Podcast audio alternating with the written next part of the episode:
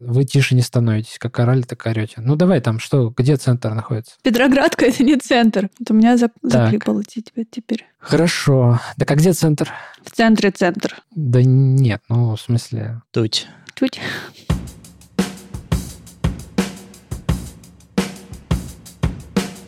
Привет, это «Любимые пластинки» – дилетантский подкаст про музыку. Меня зовут Слава. Меня Маша. А я Вадим. Привет. Здесь мы обсуждаем наши любимые альбомы, делимся историями и любимой музыкой. Слушайте нас в любом приложении для подкастов, подписывайтесь на соцсети и становитесь патронами, чтобы получать тизеры свежих выпусков, фотки с записей и другие приятные штуки.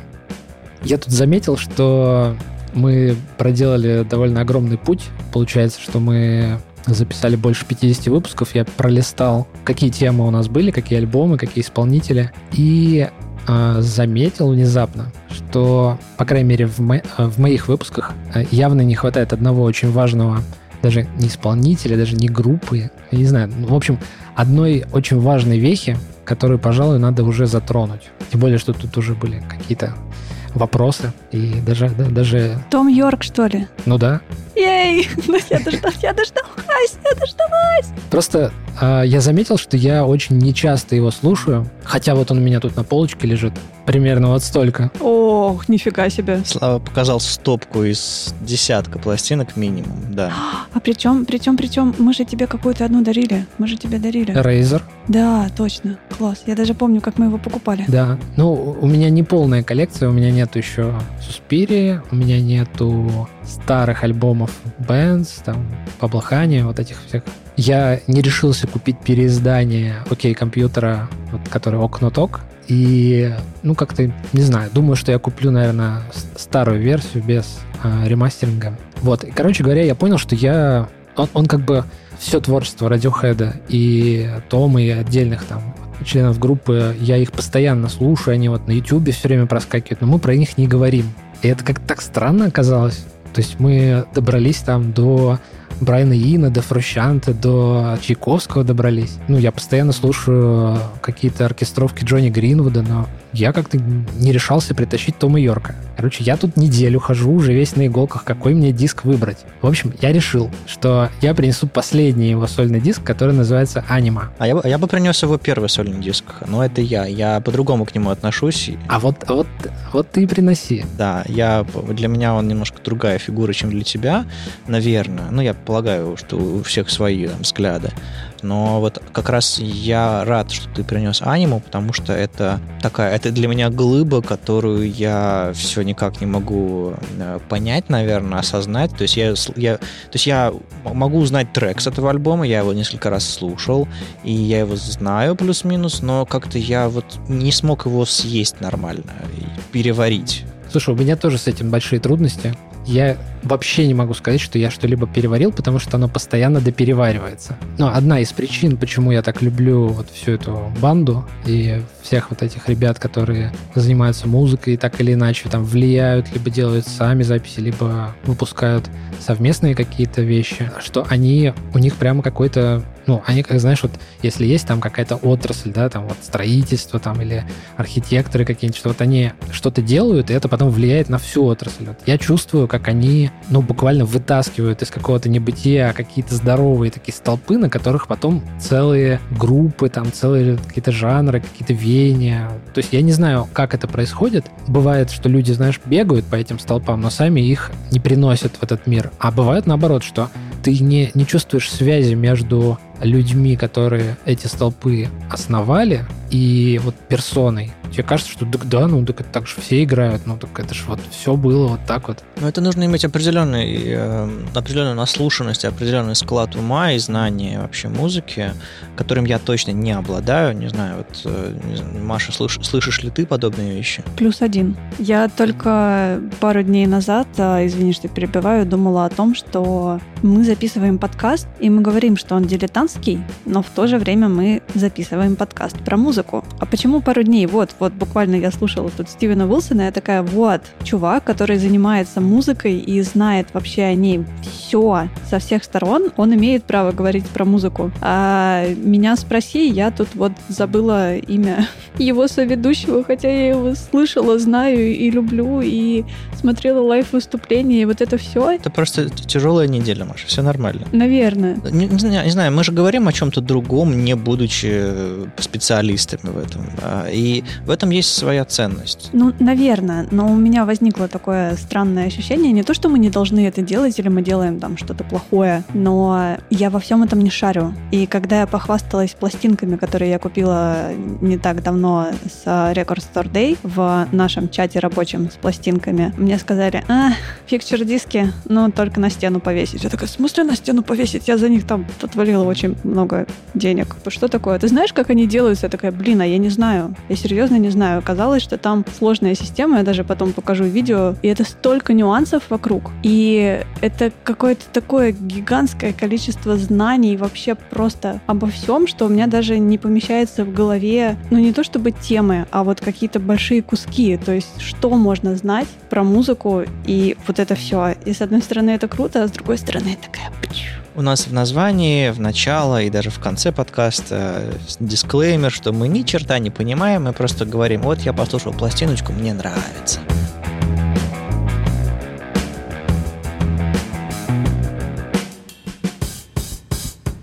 В общем, короче, я не слышу вот этого Тома, Том Йорковщины и радиохедщины а, во всей музыке, которая окружает меня, потому что я слышал об этом много раз от музыкальных критиков, и вот это общее знание, что Radiohead повлияли очень сильно на современную музыку, а для меня это как аксиома, я ни разу, не знаю, э, теорему Пифагора не проверял линейкой. Вот это, эта мысль также примерно... Ну, то есть, да, повлияли, молодцы, классная, великая группа, но как именно? Расскажи нам, Слава.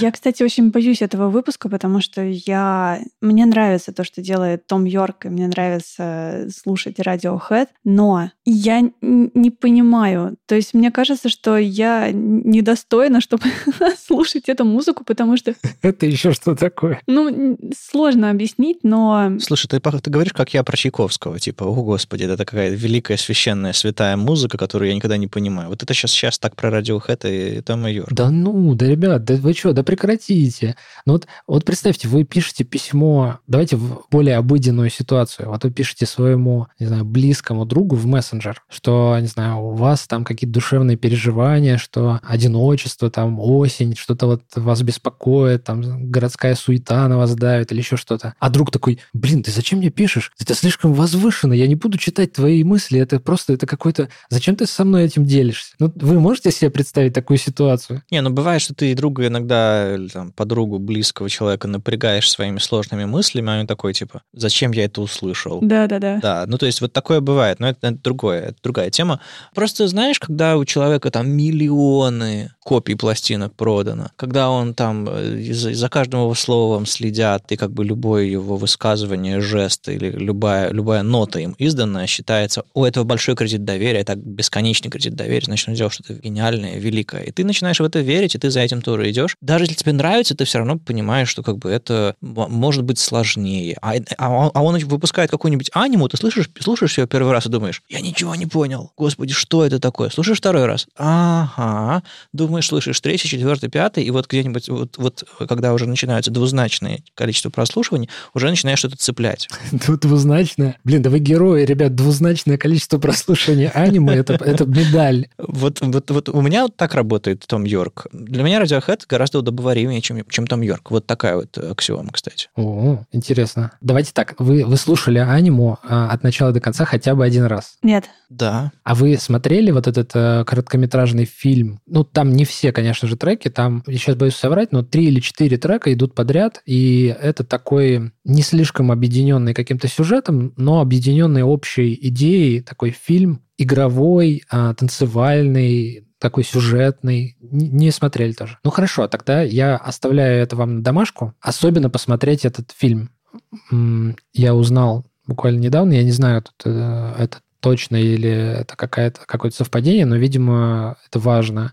то, что я не очень понимал, что такое анима. Э, великий интернет подсказывает, что это по латыни это душа. И в целом весь этот альбом, он очень такой, ну, не то чтобы посткризисный, но как бы на секундочку человеку в октябре, то есть вот сейчас, когда мы записываем э, в сентябре, то есть буквально в, след... в следующем месяце ему исполнится 52 года. И мне вот сложно себе представить, что у него вообще в голове творится и какое у него мироощущение. Вот, ну, наверное, в 50 лет выпускать альбом с названием «Душа» на латыни – это, наверное, самое то. Вот. Предлагаю послушать четвертый трек. Предупреждаю, он не из простых.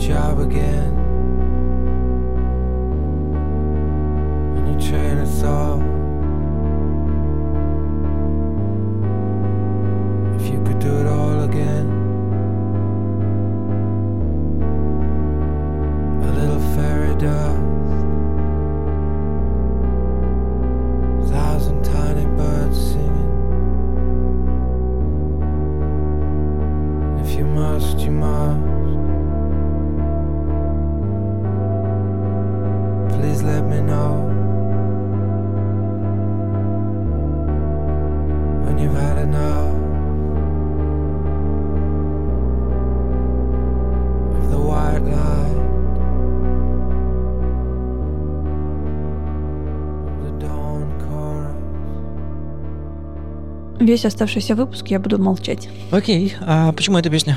Давай я объясню это так. Я перебрал все альбомы сольные и понял, что, наверное, мне будет актуальнее всего говорить про то, что самое свежее. И в этой песне, ну, во-первых, она, как вы слышали, там нет ничего, кроме клавиш, кроме эффектов и кроме... Это даже не голос, это... Мне кажется, это лирика. Такая, знаешь, вот очень искренняя, совершенно свежая. Я понимаю, что даже если это написано задолго до того, как это записано, а потом это еще и издано, то все равно это самое свежее а, состояние там дел или духа на самом деле, даже когда музыканты поют песни, иногда вытаскивают из прошлого, из черновиков, они их вытаскивают не просто так, а потому что они актуальны. Так что, да, я с этим соглашусь. Да, наверное, самое, что, что мне сейчас хочется получить от Тома, это что-то что свеженькое потому что, как я вот начал уже рассказывать, я заметил, что несмотря на то, что все они присутствуют в моей жизни очень активно, я почти не обращаюсь к ним напрямую. Ну, это как, я не знаю, вот если вы что-то хорошо знаете, то вам не требуется дополнительно как-то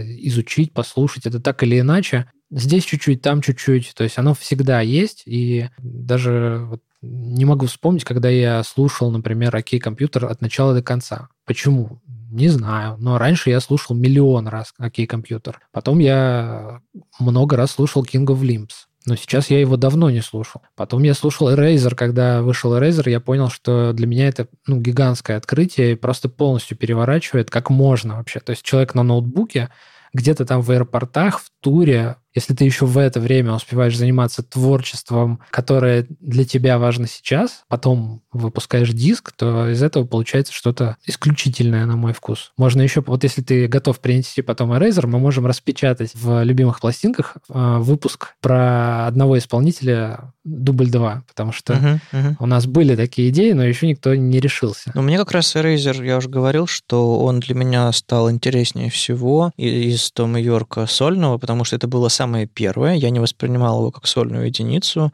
Точнее, ну, воспринимал. У солистов всегда есть такой флер, они, ста... они фронтмены. На виду больше всех, ты про них больше всего знаешь, они поют. Это и голос, и эмоции, то есть у них есть больше возможности выразить себя. И этот альбом на меня произвел очень сильное впечатление. Я прям с ним ходил год с квадратной головой. И я до сих пор его люблю, и я перестал его слушать. Мгм. Как ты сейчас вот говорил про, про Окей, про, про King of Limbs, я перестал его слушать, потому что, мне кажется, я наслушался. Не в смысле, я устал от него, а типа я, я его разобрал, понял, наверное, по-своему, и периодически к нему возвращаюсь, какие-то отдельные треки ставлю, а, или кому-нибудь ставлю. Он мне очень нравится. Я бы с удовольствием его принес как-нибудь. Ты бы меня послушал в тот раз, а сейчас мы тебя слушаем.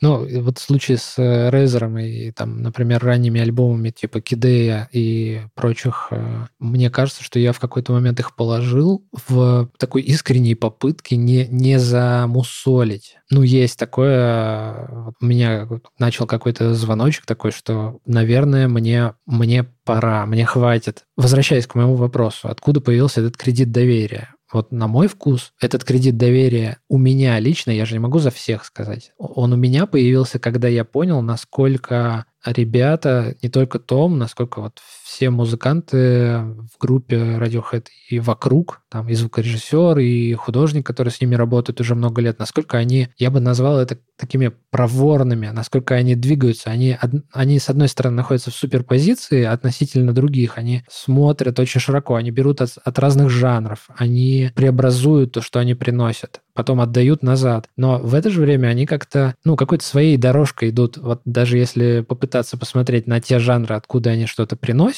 мне кажется, у них э, есть э, какое-то свое видение, как это должно быть. Слушай, а с какого момента Radiohead и Йорк стали такими людьми? Ну, то есть они же были другими, когда начинали. А с какого момента они стали звучать самостоятельно? Даже не важно, когда самостоятельно, скорее, когда новаторски стали звучать. Наверное, тогда, когда они попытались переломить вот эту... Я не знаю, осознанно это было или неосознанно, но это, наверное, всегда сопротивление каким-то реакциям со стороны масс-медиа, когда про тебя начинают писать как про группу одной песни, а ты понимаешь, что ты попал не в ту колею вообще, ты не являешься тем, про кого пишут. Ты не такой, ты не хочешь быть таким, ты, ты хочешь изменить свою медиакомпанию, ты хочешь повернуть свою группу к другим как бы, идеям и транслировать совершенно другие истории. И вот, наверное, когда они пытались идти дальше, а им говорили, что где, где второй окей-компьютер, почему гитар нет на альбоме.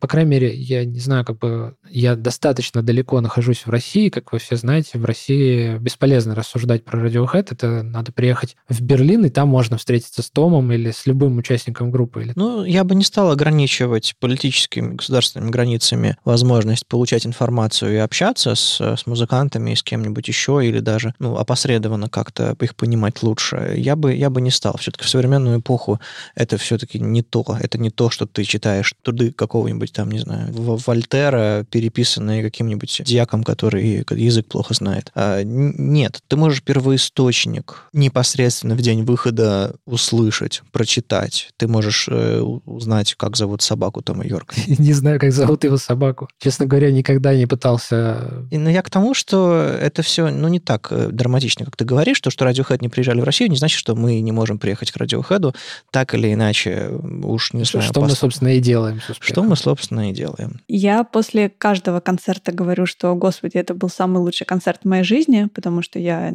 люблю концерты. Я сейчас вспомнила, как на Питера Мерфи мы ходили, и как было прекрасно, и как я Стивена Уилсона слушала и рыдала там, и не хотела уходить, а он пел Space Oddity со сцены сразу после смерти Дэвида Боуи, и это было просто...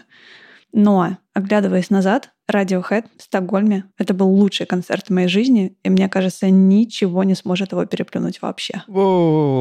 Ты можешь объяснить, почему? Ты можешь объяснить? Я же тебе не дал никакую взятку. Ни- никак тебя не аффилировал, ничего с тобой не делал, не угрожал, не запугивал. Ты можешь объяснить, почему ты так говоришь? Потому что я не могу. Кстати, Слава постоянно так делает. Да-да-да. Постоянно дает вз- взятки, подкупает, и вот это все или что? Нет, постоянно ездит на концерт Radiohead. И потом запугивает всех. Потом запугивает, да. Я, кстати, да, я что-то очень часто слышала от вас, что «О, мы поедем на концерт Radiohead», или мы думаем съездить на концерт Radiohead, и вот тут Том Йорк куда-то в Италию приезжает, и мы поедем слушать Тома Йорка. Я такая, господи, остановитесь.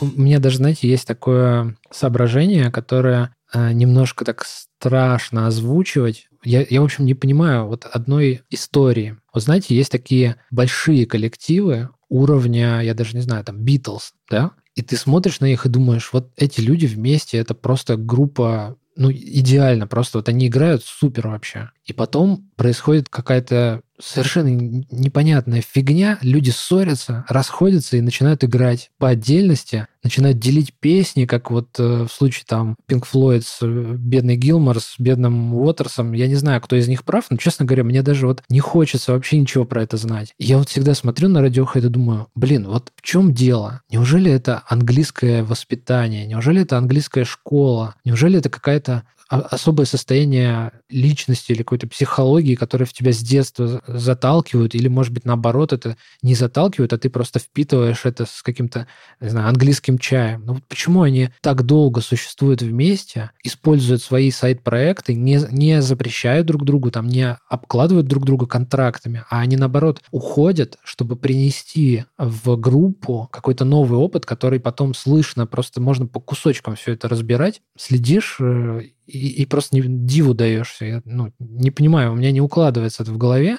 У меня была такая теория, что есть вот материя, а есть антиматерия. И что в мире должна быть какая-то, какой-то такой узел, который как бы по определению не развязывается. Э, да нет. Ну, есть группы, которые успешно существуют многими годами. И никто не знает этих секретов, а может быть, секрет знают все. Тут сложно сказать. Наверное, объяснение довольно простое обычно. Просто есть люди амбициозные и со сложными характерами, а есть люди попроще. Есть люди, которые собрались по одним причинам, есть люди, которые собрались по другим причинам. И, ну, то есть из этого, из этого всего, мне кажется, можно найти какое-то объяснение. Нужно просто каждую ситуацию разобрать, посмотреть на людей и понять, что и как они делают, и что их вообще свело вместе. Может быть, у Pink Floyd было что-то другое. Некоторые люди выживают после ухода солиста, а некоторые люди не выживают, потому что у них, не знаю, альбом слишком популярный вышел. То есть, как бы, угу. это всегда очень, Да-да-да, это очень да. сложно оценить, но мне кажется, если внимательно поразбираться, то какие-то характеристики все-таки можно выделить. И Radiohead, мне кажется, тут дело в характерах самих людей, то, что их собрало вместе, и то, как они смотрят на мир. Вот это мое ощущение от них. То есть их взгляд на мир не как на... и на их собственное творчество, может быть, не как на коммерческий проект, а как на проект, который а, что-то меняет в мире, тогда и с ним, с ним сложнее расставаться, и тогда ты по-другому а, относишься к своим а, участникам группы, к своим коллегам. Это настолько оторванная от реальности мысль, что я даже не буду пытаться ее защищать. защищать. Скорее всего, я не прав. Но это мое впечатление. Ну, ты знаешь, я уверен, что у них были сложные времена, но как бы факты остаются фактами. Тут полная противоположность какому-то перетягиванию одеял. Может быть, по крайней мере, что самое важное для меня, даже если есть перетягивание одеяла, я очень уважаю бесконечно то, что они не выносят вот этот ссор наружу. Ну, в общем, это, это не братья Галлахера, да? Ой, это, это, я, ну, то есть это, это вообще ребята, которые занимаются музыкой. Точка. Я очень не люблю, несмотря на всю мою любовь к домашним животным моих любимых музыкантов, я жутко не люблю, когда выносят проблемы группы на всеобщее обозрение, потому что сразу становится сложно. Ты не слушаешь музыку, тебе могут нравиться эти люди, могут не нравиться, тебе может быть все равно. Но ты пришел сюда главным делом слушать музыку, потому что тебе нравится то, что они делают. И когда к этому добавляется какая-то такая довольно личная и чаще неприятная штука, какой-то конфликт между участниками, когда они вроде остаются вместе и продолжают что-то делать, но один пишет гадости, другой в ответ тоже где-нибудь в соцсетях наших любимых пишет гадости, и ты такой, все, вы все сломали. Да, да, да. Просто все сломали. Как это теперь можно слушать по-другому? И таких примеров очень много и среди каких-то молодых групп, и вот там Гилмор и Уотерс тоже, которые теперь немножко с оттенком у меня всегда конфликта, разбирательств, судов и вот этого всего. И это мешает очень сильно. Поэтому, как бы да, если есть проблемы, и ребята смогли решить это все где-то внутри, а потом в каком-нибудь интервью сказать, что типа да, чувак, у нас были проблемы, было сложно, но как бы вот мы вместе, мы это все, не знаю, прожили, решили, и все хорошо. Как бы это совсем другое дело. Давайте послушаем седьмой трек, который называется The Axe. Простой, как топор. На самом деле вообще не простой. Текст я вам тоже рекомендую хотя бы глазами пробежать. Ну, он начинается со строчки Goddamn Machinery, так что там будет весело. Я хотел сказать, что этот трек для меня был особенно интересен, потому что я работаю в IT, ну, вообще вот вся вот эта проблематика большого города, какого-то отстранения, отлучения от социума и общения либо с машинами, либо через машины, это для меня, особенно в эпоху пандемии, это прямо для меня зазвучало по-новому. Ну, давай, давай.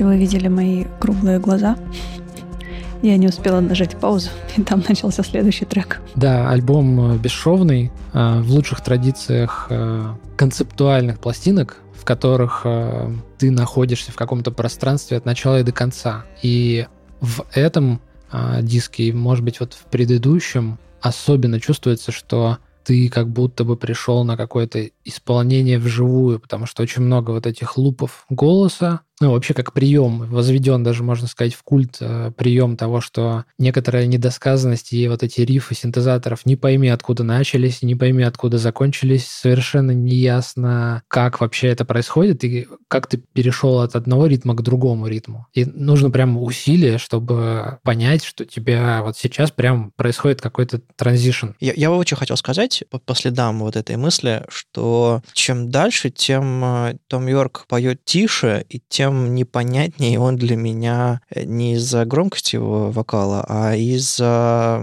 сложности его музыки. То есть он дрифтует дальше, чем я продвинулся сам музыкально э, за последние там, годы. То есть, грубо говоря, э, ранее его, там, не знаю, там, поздний Radiohead и вообще всю дорогу Radiohead, а, ну, там где-то с середины их творчества и до, до, до упорного конца, и вот до нынешних последних альбомов, все нормально. Ранний Том Йорк тоже все нормально. Вот последние два альбома, они с большим скрипом мне заходят. И не потому, что э, я слушаю и думаю, господи, что он творит и так далее. Нет, потому что я слушаю и думаю, оу, Это сложнее, чем я готов сейчас. Это требует усилий для того, чтобы понимать. Не всегда я настолько увлечен и закомичен, а, чтобы вот прям вот сесть и хорошенько, очень подробно разобраться. Ну, я, я жду, что музыка меня зацепит и заставит разобраться, потому что я настолько заинтересовался. А Том, он не заинтересован в том, чтобы меня цеплять, кажется. Он делает свое дело, и тут уже мне нужно делать усилия. Он не помогает. Кажется, не помогает. У меня есть э, для тебя совет. Попробуй начать с мелодии, которая обязательно присутствует в голосе. Она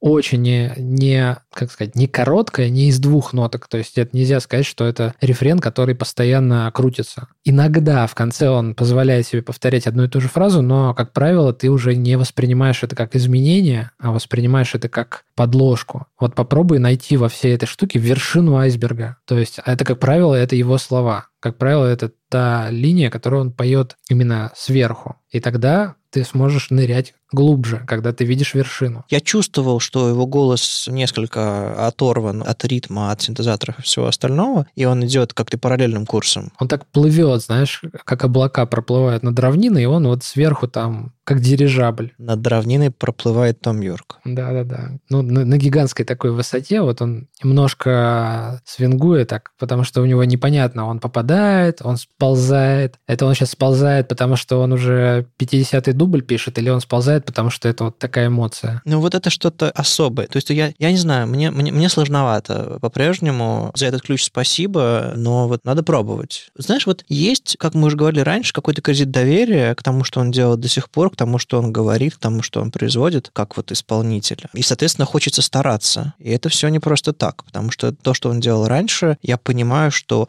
он не мог перестать уметь делать хорошо. Просто я не, не всегда понимаю это. Иногда кредит доверия может очень сильно мешать, потому что я снова про своего любимого Стивена Уилсона, который делал море любимых альбомов, и сложно было оторваться от музыки, и все по миллиону раз прослушано.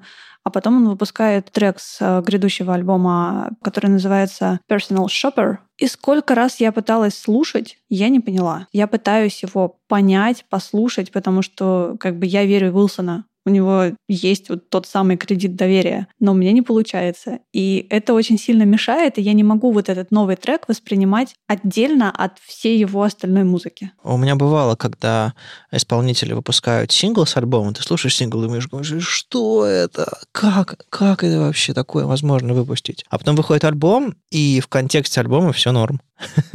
или, или вот совсем недавно был пример. Одна группа любимая выпустила альбом. Я его послушал первый раз, думал, ну все, пропал пропал исполнитель. Потом раз, два, три, такой, ой, а классно, хожу уже напиваю. Слушай, так это же самое интересное. Ты когда слушаешь и думаешь, ну все, пропал исполнитель, вот это надо брать. Потому что, ну вот представь, тебе предложили бы вторую часть альбома просто вот то же самое. Какой в этом смысл? Ну, я к тому, что, во-первых, альбом — это все-таки цельное высказывание. Во-вторых, э, могут быть неожиданные штуки, неожиданные перемены, которые э, с первого раза не воспринимаются, и даже одним кусочком несколько раз тоже не воспринимаются. Поэтому, опять же, даже у меня уже есть кредит доверия к Стивену Уилсону. Я постаралась. Давай дождемся, давай дождемся. Ну что, хотите третью? Я рискнул переставить песни практически в обратном порядке. То есть вот этот э, трек называется «Твист», и он идет э, ближе к началу альбома. Мы его сейчас послушаем в качестве завершения. Вот. Вообще, я хотел сказать, что, наверное, вы думаете, какой злой слава заставляет нас слушать грустные песни. А мне кажется, что это не просто грустные песни, это песни по поводу того, что человек хочет разобраться в ситуации, в себе, в проблеме, в своем а, как бы, местоположении, что ли, в той точке, в которой он находится. Потому что если ты постоянно куда-то бежишь, но при этом не делаешь никакого, никакой рефлексии у тебя вообще не происходит, это примерно так же плохо, как если бы у тебя постоянная рефлексия, и ты застрял и ничего не можешь сделать. Тут обычно обратная ситуация. Мы, мы никогда не анализируем, что вообще как. Нет никакого... Э, нет ситуации, когда вот этот чек происходит. Вот сегодня такой выпуск, когда происходит, происходит этот чек.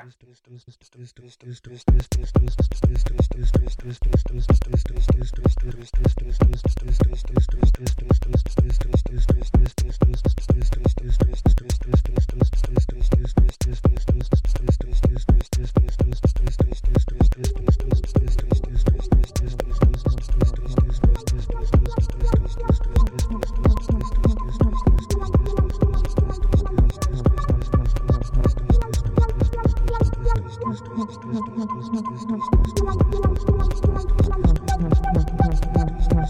you.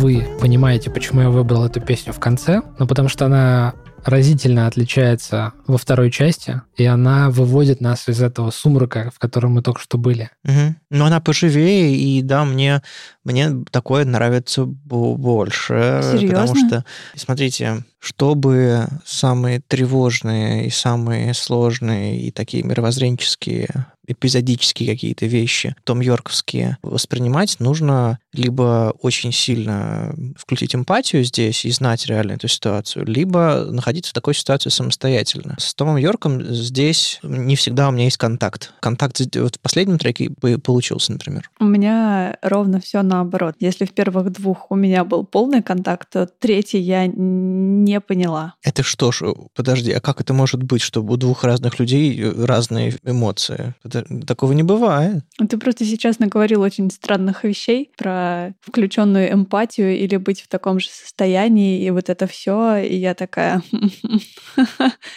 привет, пойду переслушаю. Можно очень формально подходить к прослушиванию музыки, типа ритм, голос, мелодия, м, классно, нотки, нотки звучат, смотрите. А можно пытаться понять вообще, откуда эта эмоция берется и что человек в этот момент переживает. А, Вцепиться в текст, а если текста нет, попытаться вытащить этот смысл. И вот это уже задачка посложнее, и не дай бог вам свалиться в те глубины, из которых иногда поют музыканты. Которые на обложке аниме. Да, летящий человек. На самом деле тут надо вернуться к самой аниме. Наверное, только ленивый не заметил. Ну, как сказать, если вы э, фанат и следите за творчеством, то вы, наверное, знаете. Но если не следите, для вас это открытие, ну, особенно там свежие альбомы, вы их как-то не заметили, тут стоит сказать, что в момент выхода самой аниме это была целая затея. То есть последние вообще вот релизы Radiohead и у Тома Йорка, они сопровождаются всякими хитростями, а именно здесь а, висела такая реклама в лондонском метро, в котором некая компания, прям в вагонах метро, некая компания обещала вам, а, что вы, если вы утром проснулись и забыли свои сны, вы хотите их вспомнить, вы можете позвонить по специальному телефону, и с помощью камеры сновидений вам восстановят то, что вам снилось, и вы сможете опять погрузиться в те сны. И, естественно, когда вы звонили туда, на этот номер, естественно, там а, говорили, что что-то в духе, ну, э, компания совершила какие-то незаконные действия и поэтому приостановлена, но вы можете послушать трек с альбома аниме, который выйдет скоро. И таким образом все журналисты догадались, что это рекламная кампания релиза. Вот. И это не первый случай, когда ребята делают такие классные вещи. То есть, например, King of Limbs, вот, который у меня тут есть, он сопровождался тем, что а, на улицах Лондона раздавали газетку, ну, такую нормальную газетку, вот она у меня тут есть, я могу ее достать, просто буду шуршать очень в подкасте. И эта газета содержала, во-первых, тексты всех песен, которые вы, в, в альбоме, э, во-вторых, какие-то еще дополнительные тексты, и там такая прям увесистая э, газета с газетной бумагой. И раздавали ее не какие-то посыльные, а ребята из группы. Ну, то есть ажи- ажиотаж был огромный. То есть стоял Том там в кепочке, стояли там Джонни, Колин, все остальные. Вот, и у них постоянно такие истории. Слушай, ну мы сейчас ведь только ведь потыкали палочкой это огромное непонятное явление под названием э, Том Йорк и Короче, Слава, неси еще. Да, нам, на- нам нужно продолжать попытки, э, потому что, ну, у нас немножко желеобразная дискуссия получилась, Сам ты желеобразный. и мы немножечко, и мы больше, и лично я больше не понял, чем понял, хотя у меня появились некоторые ключи и некоторые догадки, как это слушать, как это переслушивать точнее, или слушать новые релизы. Но, кажется, нужно продолжение, по моим, по моим ощущениям. Слушай, ну мне кажется, что тут важно, не понял ты или не понял, а важно ли достучался ли он до твоей анимы. Это были любимые пластинки, дилетантский подкаст про музыку. И его постоянные ведущие Слава. Маша. И Вадим. Слушайте нас в любом приложении для подкастов, подписывайтесь на соцсети и становитесь патронами, чтобы получать тизеры свежих выпусков, фотки с записей и другие приятные штуки. Пока! Пока. Пока.